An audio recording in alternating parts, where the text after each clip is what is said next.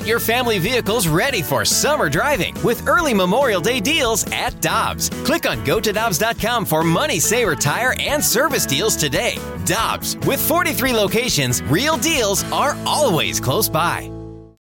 When you need mealtime inspiration, it's worth shopping Kroger, where you'll find over thirty thousand mouthwatering choices that excite your inner foodie. And no matter what tasty choice you make, you'll enjoy our everyday low prices, plus extra ways to save, like digital coupons worth over six hundred dollars each week. You can also save up to one dollar off per gallon at the pump with fuel points. More savings and more inspiring flavors make shopping Kroger worth it every time. Kroger, fresh for everyone. Fuel restrictions apply. Get ready for winter driving at Dobbs Tire and Auto Centers with super deals on tires, including up to two hundred dollars on new Goodyear tires, plus oil changes, brakes, batteries, and more. For value and savings, click on go to dobbs dot com today. Time now for Curbside with the voice of the blues, Chris Kerber. Brought to you by Slime and Brothers, offering everyday low prices, expert advice, and free delivery.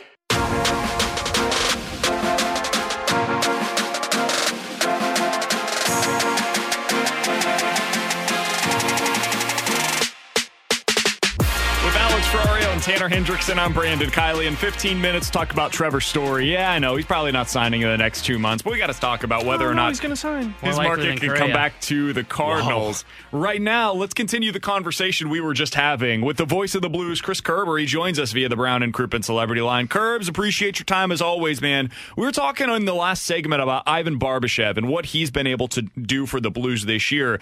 He leads all forwards for this team in penalty kill time. He's playing up and down the lineup. He's already got eight goals so far this season.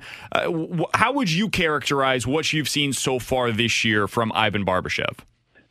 Uh, he's he's such an important part of this team, and that's why all last season, whenever anybody was asking me about the expansion draft, I, I was very consistent all season long about, to me, the one guy I want to make sure we see protected is Ivan Barbashev. You know, and and. Now, that's assuming Oscar Sundquist was protected as well, of course. But when it came down to people, the way they were sorting the numbers, and like, oh, I don't know about Barbashev. I'm like, oh, my gosh, you got to keep that guy. And and that's why he can penalty kill.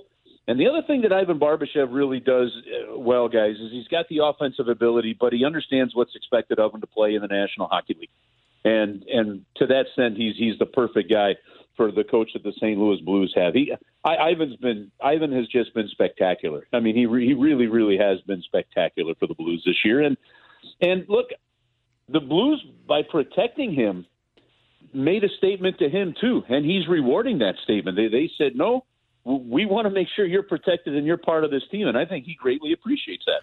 Kerbs, we talked about this on the fourth period last night, our post-game show, but I wanted to bring it to our listeners now because we saw the Blues have fourteen blocked shots in that game last night and some pretty critical ones on the penalty kill in the third period and in overtime. And this was an area that Craig Berube had brought up a couple of weeks ago that the Blues just weren't doing. And I loved the quote that he had. He said that, you know, mistakes are going to be made, but you you you rebound from those mistakes by jumping in front of pucks and blocking shots so that you can keep the energy up. And I think that's important because in the month of November, the Blues were the bottom ten in the National Hockey League in blocked shots. Well, not only that, frankly, they they, they went into last night's game averaging just eleven point three block shots per game, and that was the lowest in the National Hockey League overall. So, you know, I think part of the block shot stat comes down to work ethic. It comes down to being able to put your body in the right position and be in the right position. And and that's that is without a doubt a huge part of it. But, you know, there's different aspects of the game that create momentum, and, and blocking shots, believe it or not, is one of them. And I'll go back to a couple of years ago, and Patrick Laine on a power play for Winnipeg ripped five straight shots in a row, and Robert Bortuzzo hmm. blocked all five. And you could just feel like you felt the energy in the building in Winnipeg go out. You felt the energy on the Blues bench as they're standing up, cheering for them, and go up. And at the same time, at the end, when when when Bennington finally grabbed a hold of the puck, I think it was Benner in net, when he finally got a hold of a puck and froze it, Patrick Laine went over and tapped Robert Bortuzzo on the pads. You know, like just a mutual respect. So I, I think it's a very important, you know, thing. And, and look, it's critical that these days with the equipment, guys block a ton of shots. And it's a stat that wasn't that they didn't really start keeping on a regular basis until after the oh four oh five lockout. And that is why now you just saw Chris Russell just this past week uh, become the all-time shot block leader in N H L history since they started keeping that stat with over two thousand of them. It's it's an important part of the game. Chris Kerber, the voice of the Blues, here with us on one oh one E S P N. Kerbs, uh, taking it from the micro of Ivan Barbashev to the macro of last night's game, how important was that win for the Blues to be able to come back after falling behind three oh early in that one? It felt to me as if that is the type of game that can get this team back on track, but how did you feel about it? Yeah, I think it is. Uh, you know, it's – and look, getting back on track means just getting a little bit more consistent. I don't – I don't know that they're, you know, that that they're all that far off. They've had so many different lineups because of COVID and different injuries, you know, that, that I think they've battled well. And, and to me, they're not all that far off when you really consider it, Brandon, from the standpoint of, of of of the fact that they have been in most of these games, you know. So to me, the biggest thing that is going to have to get cleaned up, and and last night showed this too, that they're still allowing just too many goals. And I know. You know, two of them. I went back and I watched those goals. It, it, all three of them. I don't. I don't really blame the goaltender. You know, uh, on on any of the three. And I think that's one of the reasons Craig Berube kept his goaltender in. Uh, that and that fact that Jordan Bennington is just a battler. But you know, I, I think what the Blues have shown early on this season is that's now four times in twenty-two games where they have come back from at least a two-goal deficit to tie the game. You know, and and so I think that what they're learning, and in talking to Torrey Krug about some of the stuff. They're definitely, you know, learning that they can win the games different ways if they have to, and that is a huge confidence factor moving forward. Kerbs, Mikkola had eighteen and a half minutes played against the Blackhawks in overtime, and last night he had about fourteen and a half minutes played uh, against uh, or for that victory in a shootout. Are you starting to see him trend towards a top four defenseman, or do you still feel like it's a feeling out process from the coaching staff?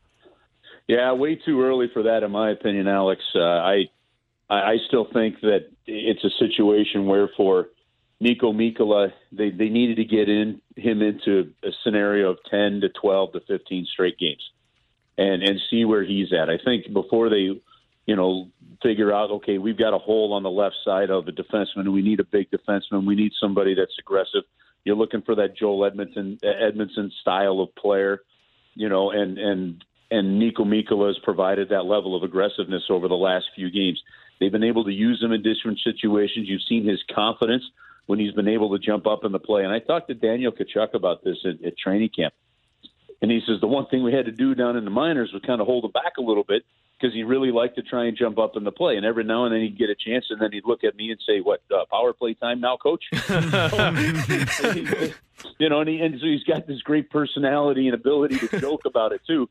But we've seen that. And, and I think what the most important part is, Alex, is especially for a young player and specifically a defenseman uh, in the N H L, you've got to be able to go out there and learn how to play your game. And you cannot do that if you're constantly looking over your shoulder or worried that if I make a mistake, I'm not going to play in the next game. And see, because you've got to be able to make some mistakes, grow from them, learn from them, and get better. And that's why he has to play, I think, in a sequence of games. And, and he's doing it. And and I, he's at the point in his career where I don't think him being in there and going through some growing pains is going to hurt you all that bad versus what you're going to get on the other end. And so I, I think he's trended really, really well. Uh, you'll move him up the lineup depending on how the game's going. You'll keep him in the third pair, uh, pairing depending on how the game's going. You know, but right now I think the coaching staff and Mike Van Ryan are using him in a terrific way. Another couple of minutes here with Chris Kerber, the voice of the Blues on one oh one E S P N. You'll hear Blues versus Lightning on your home for the Blues, one oh one E S P N tomorrow night. Pre-game coverage with Alex beginning at five o'clock. Kerbs, I wanted to ask you about Jordan Kyrou because he has now scored points in ten of his last twelve games. In that stretch of twelve games, he has seven goals, six assists, thirteen points overall. It feels like he's become a more consistent player this year. I feel like every game that I watch, he is he's changing the way that the game is played while he's out there on the ice. You can always feel his presence out there. It doesn't feel like he's drifting as often as it did at times in, in years prior. What have you seen in terms of the step that he has taken so far this year, in your opinion? And I heard uh, Randy ask this earlier today. Are there any former Blues that he reminds you of in the way that he plays? Uh... Not it, former Blues that he reminds him the way that he plays. He's he's showing that he's got some real playmaking ability, maybe like in uh, you know an early Paul Kariya, who could who could you know smaller in size but make some real play, make some real plays with some speed. I think where we have seen his um, where we've seen his real growth, Brandon, has come in what exactly the Blues coaching staff asked of him, and that was pay attention to detail. If you remember his first year in the league when he was kind of in the lineup, they said, no, it's his play away from the puck that matters.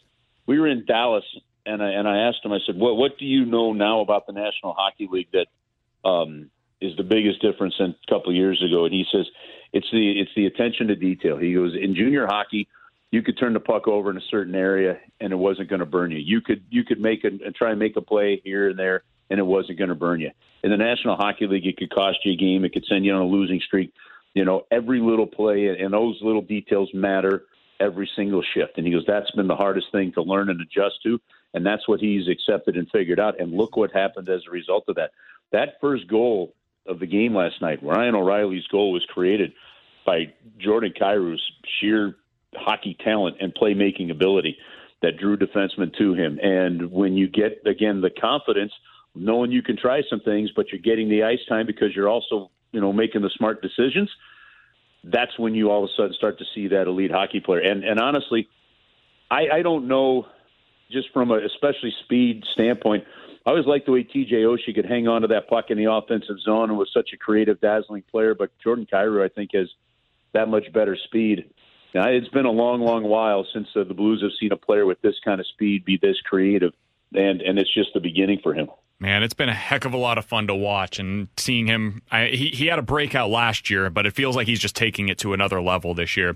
Kerbs, we appreciate the time as always, man. Thanks so much for hopping on with us today. I will not be in the next couple of weeks whenever we have this conversation. Someone's getting married, so, Kerbs. Have a happy oh, holidays. Boy, there we go. Congratulations. About time. Hey, it's, it's been a long time coming. Always appreciate it, Kerbs. Talk to you soon, man. All right, man. Uh, have have a terrific wedding. Congratulations. Enjoy the honeymoon, and uh, and just uh, have yourself a great time.